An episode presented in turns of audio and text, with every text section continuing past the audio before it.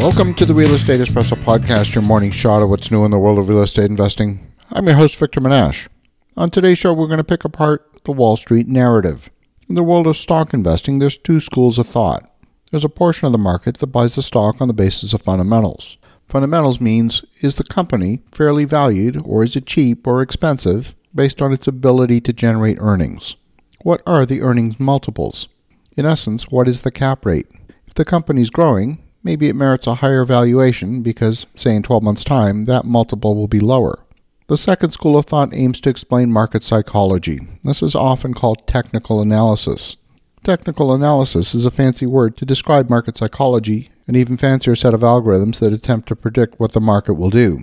If you ask the average person on the street who has a trading account, ask them why did you buy, you'll often get an answer that's very simple. The investor will say something like, Well, I think it's going to go up.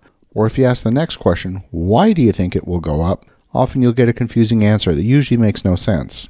They might say something like, I don't know, I just think eventually it'll appreciate in value. Or they'll say, well, it's been going up recently.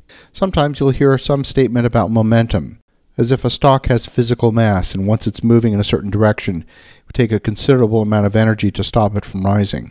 That's a ridiculous notion, of course.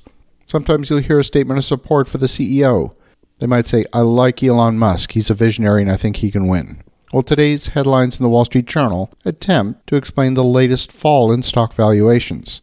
The biggest technology companies have lost a lot of value since the start of the year. What's the reason? Well, according to the Wall Street Journal, yields in the bond market have risen, and somehow these companies are now worth less as a result.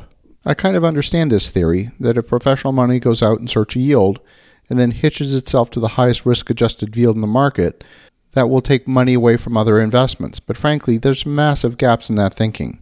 I don't think the same people that stopped buying Tesla and Netflix are now going out and putting money in the bond market just because the yields went up by a couple of percentage points. These are fundamentally different investors. So the question is what's really moving the market? I had a conversation with the vice president at Goldman Sachs who said that in his experience, 90% of the trading volume through Goldman systems are program trading. That means that less than 10% of the trades are actual, traditional, good old fashioned investment decisions. Some of the biggest losers since the beginning of the year include Netflix. Netflix only added 18.2 million new subscribers in the past year. That's down from 36 million new subscribers in 2020, which admittedly was an unusual year. Traditionally, they had been adding about 26 million new subscribers over the past several years investors have cut the value of Netflix in half since the start of the year. Still, the addition of 18 million subscribers is at least another 2.2 billion in annual revenue. That's nothing to sneeze at. But at the current 180 billion dollar valuation, the company is trading at, at a lofty 33 times earnings.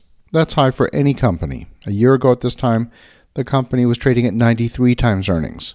Well, let's understand what that means.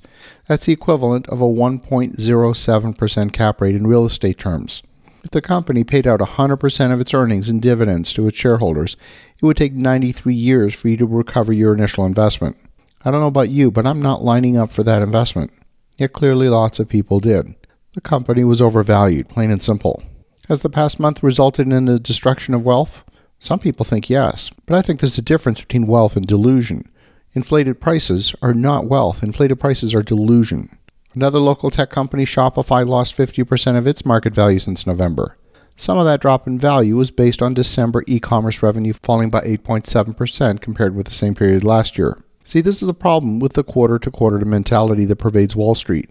There's an expectation that the market is nice and orderly and well behaved so investors can extrapolate and predict the future based on recent past. But the trade publications like Yahoo Finance are not even quoting useful metrics when they report on the company.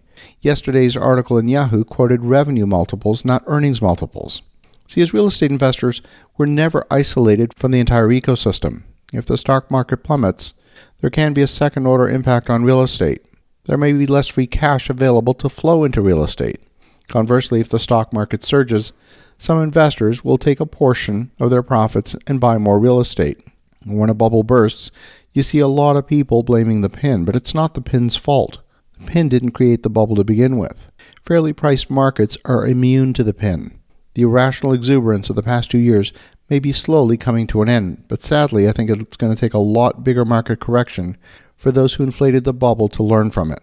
See, if you went to the grocery store and the grocery charges you $10 for a dozen eggs, you'd probably know enough to realize that something's not right. You have a notion of how much a dozen eggs should cost. You have a notion of value. But strangely, these same people don't even spend five minutes making the same evaluation on the value of Netflix stock before writing a check for thousands of dollars. As you think about that, have an awesome rest of your day. Go make some great things happen. Talk to you again tomorrow.